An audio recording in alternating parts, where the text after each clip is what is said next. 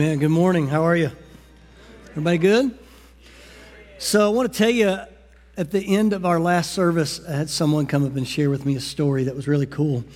The sermon bumper that we just watched, the little video, has some clips and some pictures from our heritage as a church going all the way back to 1930. And uh, if you go into the great room and you haven't taken a moment to take a look yet, our wall, our timeline is kind of plastered along the wall, and you could see that there. And it encouraged me, and, I, and I'll get to the why it encouraged me, but let me tell you the story first. One of our church members uh, skipped church last Sunday. We're still praying for that. But anyway, they went to a flea market in Bryson City in the mountains and encountered a conversation, talked to someone who was an older gentleman, and began to just kind of small talk. Well, it, it came up, this person steered the conversation as they try to typically do toward ministry, toward Christian or non or church, or to kind of share the gospel. And this old gentleman said that he was a believer and began to share with her the story of how he came to faith or how he experienced God. So in 1930, he was married to a, a woman who his wife had a back issue and was completely pained by this, couldn't move around very good. So this lady decided that she was going to go to a tent meeting in Charlotte, North Carolina, which is the foundation upon which Greater Life Church is built. She went to this tent meeting and received a supernatural healing in her body, which led to them becoming a part of the ministry. Which so many years later, this guy is in Bryson City testifying to God's healing power that happened decades and decades and decades ago in his own family's life. The heritage is deep, and we build upon it with great joy and excitement for the days ahead. That's our church's story. But there is so many others and so many countless stories of what the power of the Holy Spirit can do. We find ourselves at the end of our series, which, frankly, a lot of times this is my favorite series to preach the, the Holy Spirit series. It takes on different themes and different looks, but the month of May, we typically preach a series on the Holy Spirit. And, and this power today, the topic is one power. And, and as I pray for people, I always try to ask God to, to heal or to do something special in someone's life. And I, and I try to say to the Lord that if you'll do this, then I promise that we will not forget to say thanks. Guys, one of the things that we as Christians and believers sometimes we pray for something fervently and then God doesn't, we forget we even prayed about it and we just kind of, oh, that was nice and convenient. So I don't want to miss the opportunity to give you a couple of testimonies, if I may before I begin our message today. It was shared with me that a woman ministered by our prayer team in the past two weeks at the altar was completely delivered from alcoholism and is free today.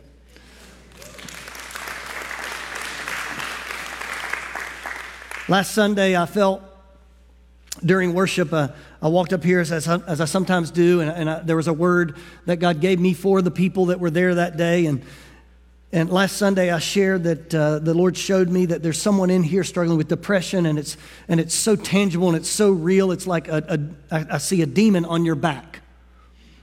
And if you'll just believe that God will free you, I'm going to pray right now and you're going to be free. And, and we went into prayer, and, and I got an email literally this morning uh, from a lady in our church that said, The moment you said that, I saw in my mind, I saw spiritually that there was a demon and it was, it was on my back and it was black and had white claws that were dug into my shoulders, and the moment you prayed, I saw it disappear.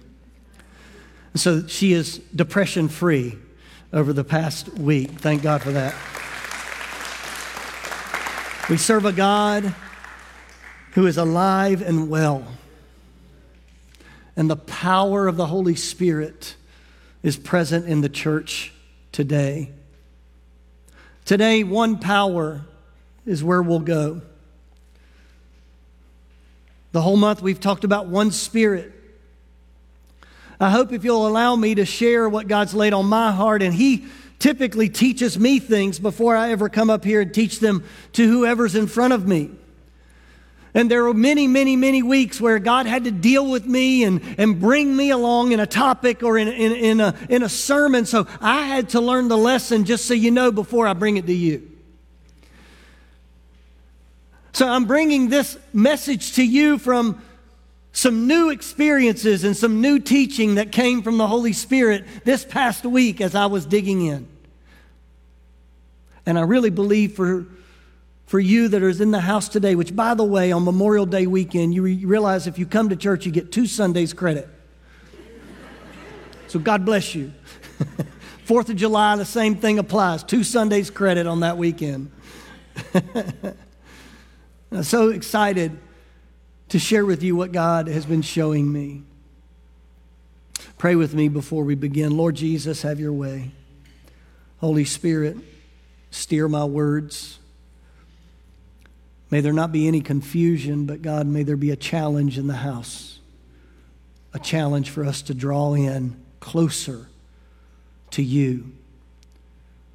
Lord, to put our sinful nature in the rearview mirror, pressing towards what you've called us to. In Jesus' name, amen. Jesus, teaching one day, talked about a strong man. He used this analogy of a strong man who was in the house, who had taken up residence, and there was only one thing that could remove the strong man from the house, and that was someone stronger. And as he was using this illustration, Jesus was setting the stage that it is to be known that the strong man is a picture of Satan that has taken up residence within humanity, our sinful nature. But there is one now who has come, as Jesus was there, who is stronger than the strong man and can not only remove him, but can free you completely from the bondage that you may have found yourself in. And Jesus sent the Holy Spirit, so there is a staying power that keeps us free. It may be a bold statement, but I can tell you for the person that has the knowledge of the salvation of Jesus Christ, for the person that has decided to follow Jesus, the only thing that is keeping them in bondage is their own decisions to stay there. That may be heavy, but it needs to be said. Because my God says you are to be free. Now, there may be a process to get there, a process of deliverance and discipleship, but my God did not save you to leave you in bondage. Why in the world would you save a prisoner and leave him in the jail cell?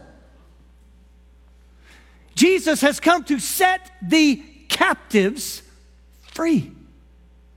And he said in John, You are free because of me, you are free indeed. Amen. I think of the strong man and how there must be something stronger. And I give this illustration. Growing up, we would go to the beach as a family and loved to swim in the ocean as a kid. We are four boys in my, in my family. My mom and my dad had different roles when we were little. My father's was to take us out and swim into, in the ocean. My mother's was to sit on the beach and yell.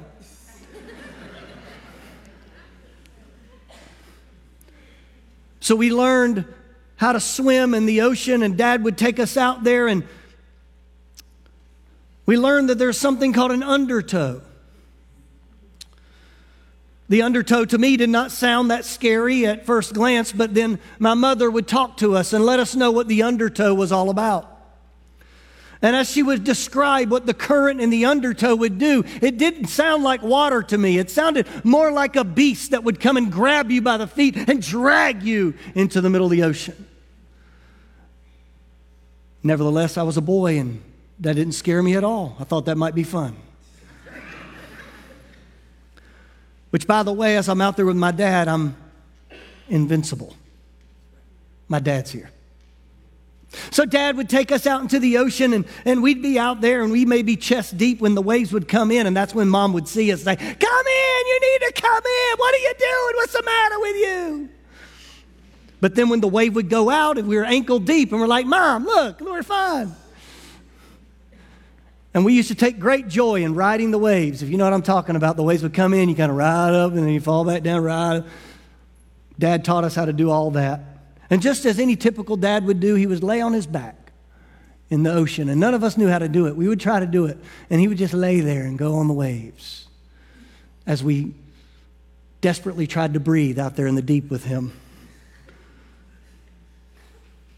But I think about the undertow, and you learn that if someone is caught in the undertow, then it really does drag you out. You, you are now out of control. Why? Because you can't stand and, and it's too deep for you and you're caught in this current. But there is only one thing that can save you from that current, and it is something external and it is something stronger than the current itself. Because after you're in it, you can't get out of it on your own. Are you with me? Somebody has to intervene, or else you're lost forever.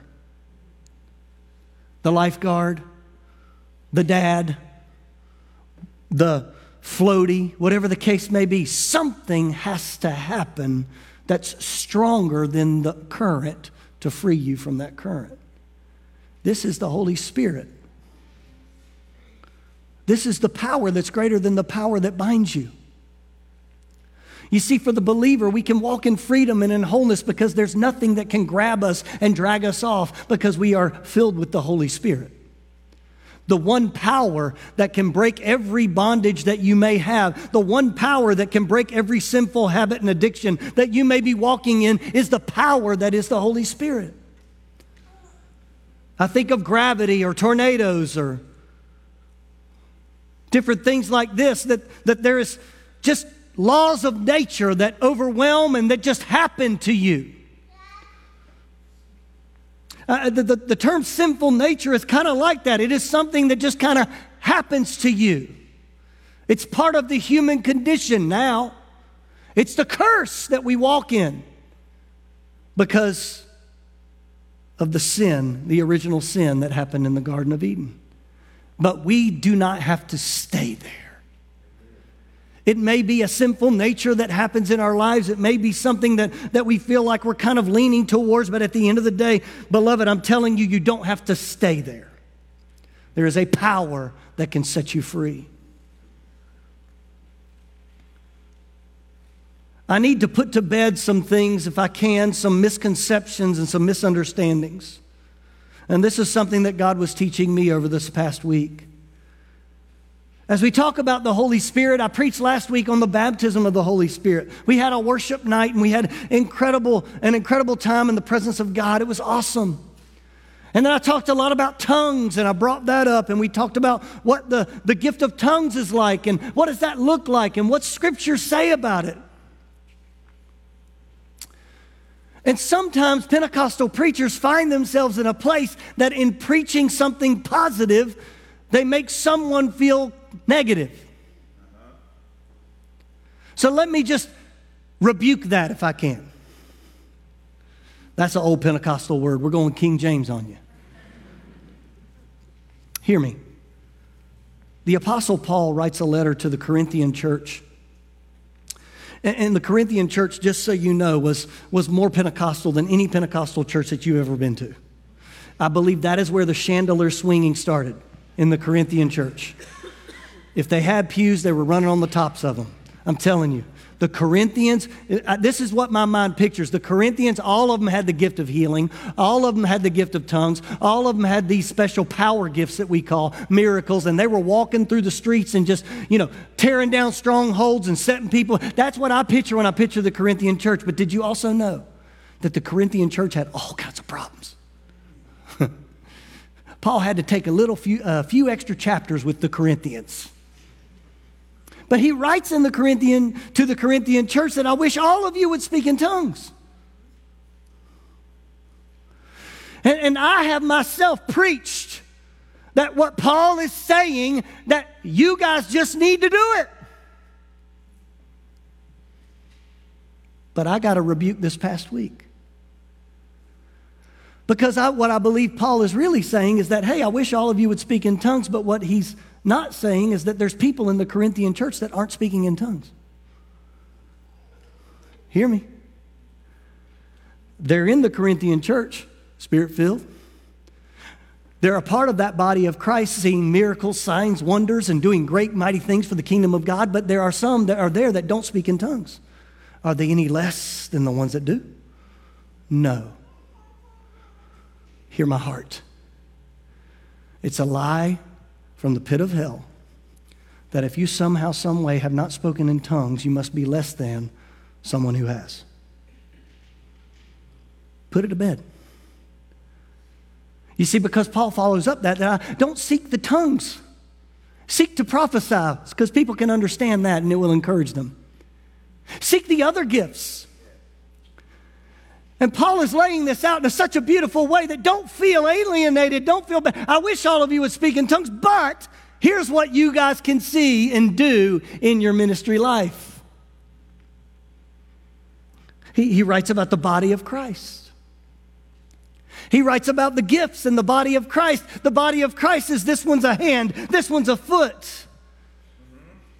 And he says, All of you have a role and a part to play in the body of Christ.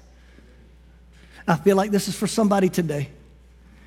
He, he starts talking about these parts of the body that are hidden, that, that, that are covered, that they're private.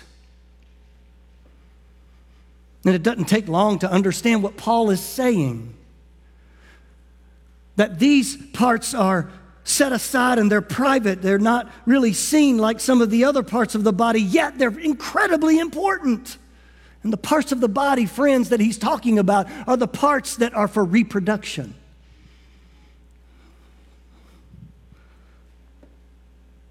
So, as we talk about the gifts of preaching and teaching and healing and miracles,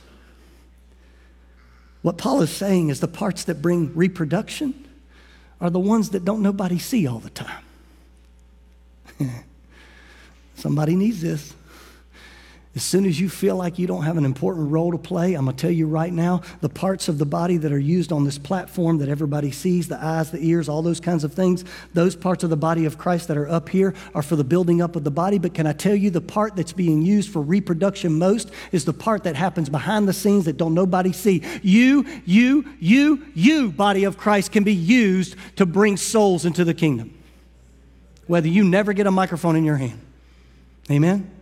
Do not seek the pulpit. Seek being used for the kingdom. And if you're not doing anything for the kingdom, then what you waiting for? Well, I'm waiting to assimilate at the Greater Life Church. And, and, and Moises just said I need to fill out the thing. And then he'll reach out to me. He'll tell me how to become a part of the community. I'm not telling you, uh, this is not limited to Sunday, Wednesday. What are you going to do this week for the sake of the kingdom? That's still the body of Christ. Amen? I just want to encourage you today that when we talk about the Holy Spirit, when we talk about the power of the Holy Spirit, we're not limiting it to these things that happen in evangelistic revival meetings. The power of the Holy Spirit can be evident in your life on Monday morning because somehow you have the joy of the Lord that gives you strength when everybody else hates to be at work.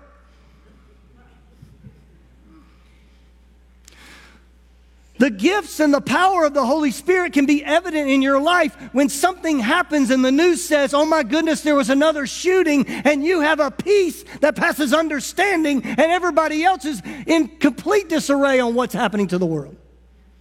Amen? I want to talk to you today, if I can, about this one power. And what is it for? Number one on your note sheet, the power to live. the power to live. Romans chapter 8, in verse 1, we begin. So now there is no condemnation for those who belong to Christ Jesus. If I had time, I would unpack this word no. But it means no. In every language that the scriptures is written in, and even most language today, it's just a little bit different accent. Are you with me? No. It's universal. There is no condemnation for those who belong to Christ Jesus. So if you're a believer and you're a follower of Christ, then you should not walk around feeling like you're still condemned. Here's the thing what it doesn't say is that there is condemnation, but it's not for the believer, it's for the unbeliever. The unbeliever is condemned to hell. Period. I'm not being mean. I'm just saying if you haven't received the Lord Jesus as your personal Lord and Savior, then your destiny is death, hell, and the grave, and the eternal lake of fire. That's what Scripture says. But God, God doesn't want any man to perish. It's God's heart that all men will be saved. So I'm not telling you that to scare you. I'm telling them that to bring you to Jesus. Now, there's a different word called conviction that's out there. On your note sheet, power to live, live free of condemnation. But there's a different word called conviction that's out there, and I don't want you to misunderstand. Conviction is something that comes from the Holy Spirit to help you guide your spiritual walk. Conviction is something that should draw you in. I used to be uh, frustrated at times that, that, that, people didn't want to come to church, and, and then I, they would disappear, and I'd be like, oh my goodness, where did they go? And one day my, my wife told me, Kelly was telling me, that, encouraging me, that, well, maybe they don't come because they're not ready to make a change. They, they don't want to feel convicted. And so until they're ready to make a change, which was our hope and our prayer. But at the end of the day, conviction is of God. The Holy Spirit says, Stop it. Stop it. Don't do that again. Oh, you did. Stop it right? There's a conviction that comes to the believer from the Holy Spirit, not for the sake of condemnation, but for the sake of correction. Power to live. Verse 2 says, And because you belong to Him, the powers of the life giving Spirit has freed you from the power of sin that leads to death. Hallelujah. The law of Moses was unable to save you because of the weakness of our sinful nature. So God did what the law could not do. He sent his own son in a body like the bodies we sinners have. And in that body, God declared an end to sin's control over us by giving his son as a sacrifice for our sins. He did this so that the just requirement of the law would be fully satisfied for us who no longer follow our sinful nature, but instead follow the Spirit. Power to live, live free of condemnation, and live free from the power of sin. The believer does not have the opportunity to say, The devil made me do it. The devil cannot make you do anything. When you are free in Christ, the devil cannot make you do anything. Your sin should not have power over your life anymore. Now, those who aren't in Christ, certainly, we believe that Satan is busy in today's world, manipulating, using, possessing, steering people to do evil all over the world. However, the believer does not have that excuse. Scripture tells us that when we are alive in Christ, when we receive the Lord Jesus, the powers of the life giving Spirit frees us from all that nonsense. Power to live. Verse 5 through 8 free of hostility with God. Those who are dominated by the sinful nature think about sinful things, but those who are controlled by the Holy Spirit think about things that please the Spirit. So letting your sinful nature control your mind leads to death, but letting the Spirit control your mind leads to life and peace. For the sinful nature is always hostile to God. It never did obey God's laws, and it never will. That's why those who are still under the control of their sinful nature can never please God. Hear me. That's pretty straightforward. If you're under the control of your sinful nature and you're wrapped up in some nonsense and habits and addictions and all these kind of things, Pastor, I don't know what to do. Come see me. We got programs, we got, we got ministries, we've got prayer teams. We, we can get you free. But if you're just living in it, well, this is who I am. No, that is not who you are. You are accepting the lie that the enemy wants you to believe. You can be free because the power of the Holy Spirit is greater than the thing that's binding you.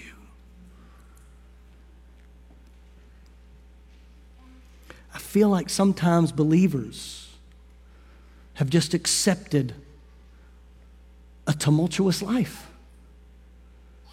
a life that has no peace. We don't have to live that way. Yes, sure, we'll have struggles. Yes, sure, we'll have trials. Sure, we'll face things. But man, it's so much better walking in the power of the Spirit. And when we have struggles, we know Jesus is right here with me. Do not have to face it alone. And by the way, your church family's walking it through with you too. Amen?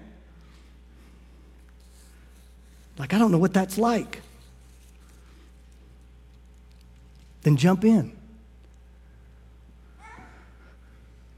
I had a young man who is now a church planter. He's launching a new church that was a part of our ministry for a number of years. Which, by the way, it's a good thing to graduate them out and send them on in blessing. Amen?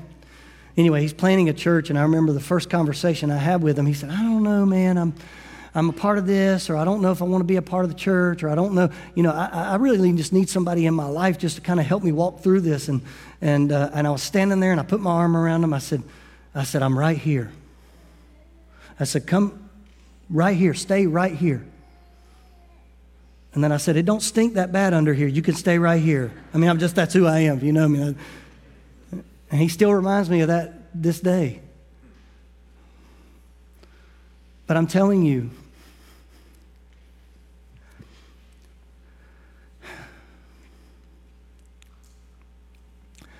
I'm a broken guy that God chose to use. That's. I want to serve you. I'm looking around at all these precious faces. I want to serve you. I want to be poured out like a drink offering before the Lord. I want to be spent in this life for the sake of the kingdom. So, can I just invite you?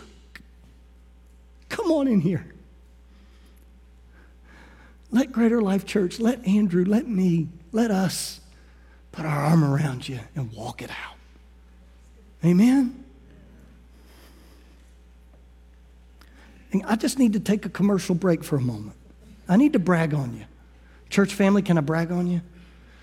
One of the testimonies, we celebrate testimonies of miracles, but sometimes it don't need to be a miracle.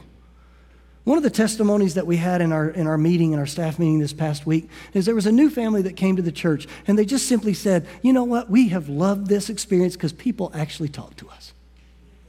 I was like, Wow. Number one, that that's even a thing that they had to recognize in the body of Christ that was special. It's a little sad, but thank you for being you and just loving people. Number two, the power for purity. Far too often, the church settles with whatever we can get. Well, they're just that way. Well, you know, just society. Well, you know, the state of the world today, I refuse to accept that. I refuse to compromise. I refuse to lower a standard because the standard has not been dropped to us. We must rise to it. What does that mean? That means that none of us will ever rise to that standard. That's why Jesus had to come down. Save us. But when we're in Christ, we should not live like we're out of Him, like we're not filled with the Spirit. That's where the disconnect happens. We come to Jesus Christ, Lord, save me from my sin, free me from my pain. And He does something in a moment. And then we go back home and pick up the very thing we just prayed for freedom from by our own volition. Why? Because it's comfortable. The scripture says, as a dog returns to its vomit, so a man returns to his sin. So tired of the church being powerless because we're so impure and settled with a standard that's so low. I'll put it to you this way if during the California gold rush, they would go and, and, and find gold in mountains and rivers. And when they would find a, a big rock that had gold in it, the rock had gold in it, but they would not measure the rock. They would have to clean it and purify it to find the gold. Because the gold was the thing that was pure and that was valuable and that was powerful enough because of how much value it had to do something significant for that gold miner. The rock itself was full of garbage, impurities. So there was a process of becoming pure, and then when it was in its purest state, it was this most effective state as gold that it could be used for great things. So, church, the power of the Holy Spirit is a power for purity. The removing of the things that don't belong so you can be used in a great and mighty way for the kingdom of God. Ephesians 5 1 through 20 lays it out for us. First of all, pure in relationships. Verse 1 says, Imitate God, therefore, in everything you do, because you are his dear children. Live a life filled with love, following the example of Christ. He loved us and offered himself as a sacrifice for us, a pleasing aroma to God. Verse 3 Let there be no sexual immorality, impurity, or greed among you.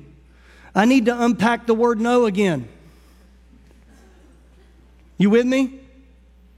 Let me see if you're with me on this one. What does the word no in this context mean? You guys, I tell you, y'all know your Greek and all that. No sexual immorality, impurity, or greed among you. Interestingly enough, greed is put in this list. Such sins have no place among God's people obscene stories, foolish talk, or coarse jokes. These are not for you. Instead, there, let there be thankfulness to God, which brings me to my second part pure in speech. If people are shocked that you go to church or you have even have, have faith or you're a believer because you do not talk like you, you are, then stop. From a pastor to your ears. Don't be weird. And when people cuss around you, oh, my ears, I haven't heard that word in many years. Knowing you just watched a movie where it was, we'll talk about that on another day. But can we just manage our speech with a little bit of intentionality so people can kind of start to tell the difference a little bit? Hey, I notice you never cuss like the rest of us. You never talk to women at the workplace like the rest of us. Well, I'm married, first of all, but the second thing is I'm a believer. Can we be different? It's not high school anymore. You don't have to fit in. And if you're in here and you're in high school, you still don't have to fit in. Be different for the sake of the kingdom. Amen. Pure in speech. Verse 5. You can be sure that no immoral, impure, or greedy person will inherit the kingdom of Christ and of God. It doesn't happen. For a greedy person is an idolater, worshiping the things of this world. I'll clarify a couple things. First of all, Moses did a great job talking about giving and how it, it, it blesses us to give. God is a generous God. He gave his son. Want to be like God? Give something. Want to be like Satan? Hang on to everything. You see, because Satan is in the, is in the, uh, is in the career field of being a thief and stealing everything he can. Someone asked me on Wednesday night in our Bible study if Satan knows he's going to lose, then why does he keep fighting? Because Satan knows Scripture, he knows the end, he knows it's coming, right? We know that. Well, he's fighting because every soul he can rob is one less soul that God can save. So he fights because he's greedy. He wants as much as he can take away from God. Greed, said here, is an idolater, somebody who has put money, stuff, even time, whatever it might be. If it's more important than what God has called you to, then it's in the wrong spot. Pure in action. Verse 10 Carefully determine what pleases the Lord. Take no part in worthless deeds of evil and darkness, instead, expose them. It is shameful even to talk about the things that ungodly people do in secret. Not anymore. I'll read it again so you get it. It is shameful to talk about the things that ungodly people do in secret. Not anymore. Which, by the way, is a sign of the end of time. That society will begin to celebrate sin and call what's evil holy and call what's holy evil. And what are we to do, do as believers? Hide in a cave somewhere? No, we are to look up because Jesus is coming soon. Amen? Verse 13, but their evil intention will be exposed when light shines on them. Power for purity brings us to pure inaction. It's not enough for you to have the right intentions. You've got to have the right actions. You've got to have pure inaction. You've got to walk your life out in such a way that the kingdom of God is impacted. I have, I have the best intentions, Pastor. I, I intend to, to give to missions. I intend to attend services. I intend to, to be a good husband and a good wife or a good father or a good mother. I intend to do these things. I intend to pray. I intend to read the Word of God. I intend, it, none of it matters. We, we, we just saw this past week that the police may have intended to protect those kids, but they didn't. Can I tell you, in the spiritual warfare that we are facing, there is someone always in there. And we have to run in in the power of the Spirit for the sake of saving souls for the kingdom of God. Amen? We have got to stop waiting for someone else to do it. the time is now. It is our turn. Finally, verse 15 pure in mission. So be careful how you live. Don't live like fools, but like those who are wise. Make the most of every opportunity in these evil days. Don't act thoughtlessly, but understand what the Lord wants you to do. Don't be drunk with wine, because that will ruin your life. And anybody that's ever struggled with that knows that that is true. Instead, be filled with the Holy Spirit. What is the solution to being drunk with wine? What is the thing that fills in? It's being full of the Holy Spirit. You won't need it anymore. be filled with the Holy Spirit, singing psalms and hymns and spiritual songs among yourselves, making music to the Lord in your hearts, and give thanks for everything to God the Father in the name of our Lord Jesus Christ. In closing, I'd like to tell you a story. Today, I heard a story, so you get the advantage of hearing this. The first service, I, I, I heard it in between. There's a little seven year old boy in our church who's been doing the work of the kingdom at his class in his school. Goes to public school. And in Royal Rangers, they've been talking about salvation. Our Royal Ranger leaders on Wednesday night, it's our boys' class. He's, he's been talking about hell as a real place. You don't want to go there. They've been, they've been going through some spiritual stuff on Wednesday night, which, by the way, that's right. That's what we should be talking about to our children. Scripture says that tell them, talk to them about these, these words, this law every day. So he's learned about this and he's taken that truth to school with him. So he's told all 20 kids in his class, you need to give your heart to Jesus or you're going to go to hell.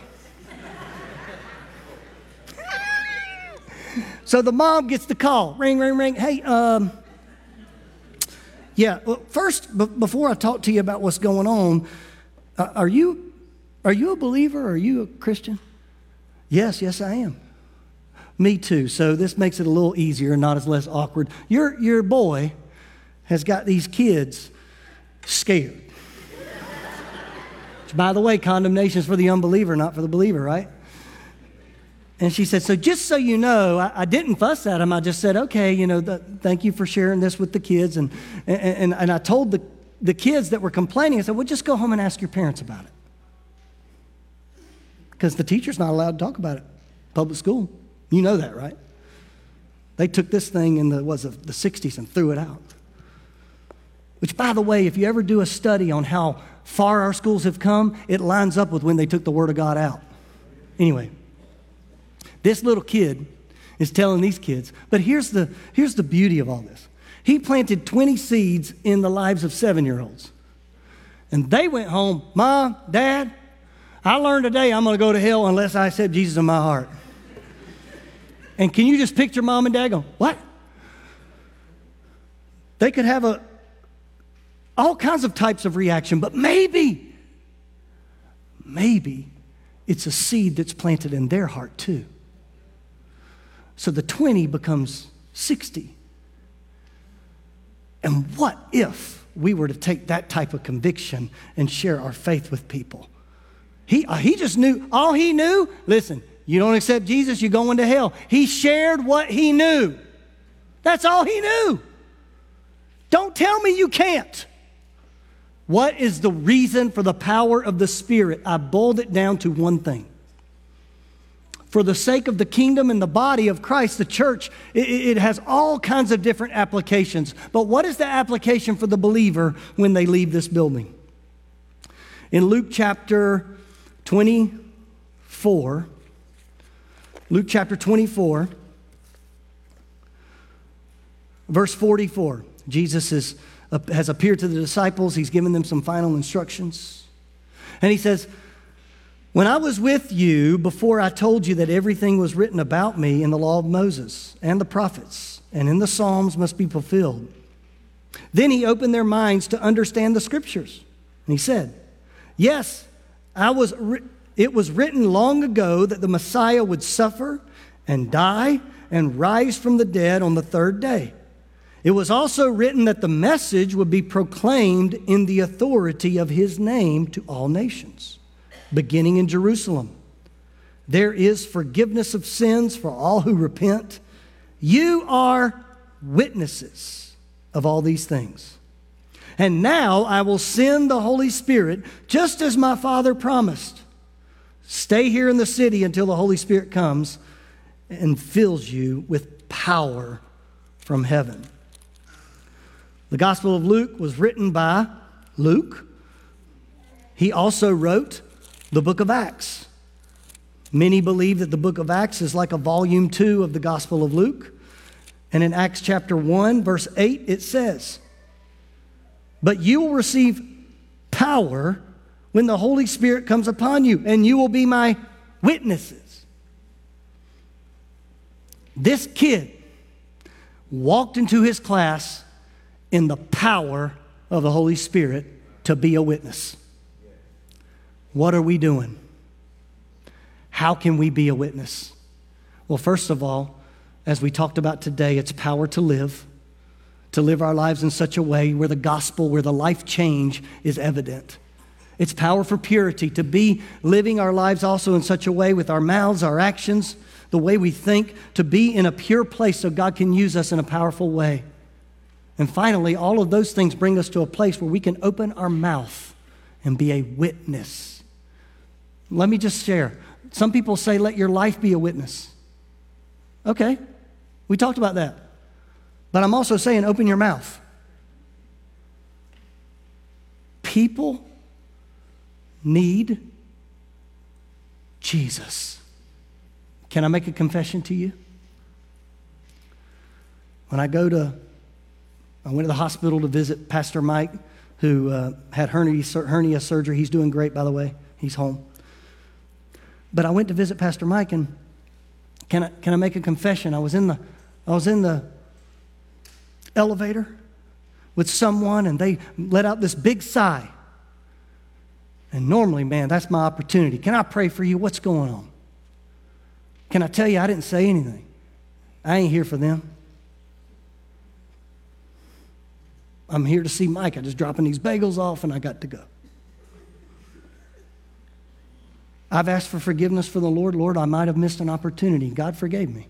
I ain't walking up here guilty, and there's no condemnation. Hey, but I did get convicted. And the Holy Spirit said, You missed that one. So before you think I'm standing up here saying I never make a mistake, that's not what I'm saying. But I'm encouraging you. Listen. Listen to the Holy Spirit. Let Him guide you. Let Him give you an opportunity to be a witness this week. Amen? Would you bow your heads with me? Lord Jesus,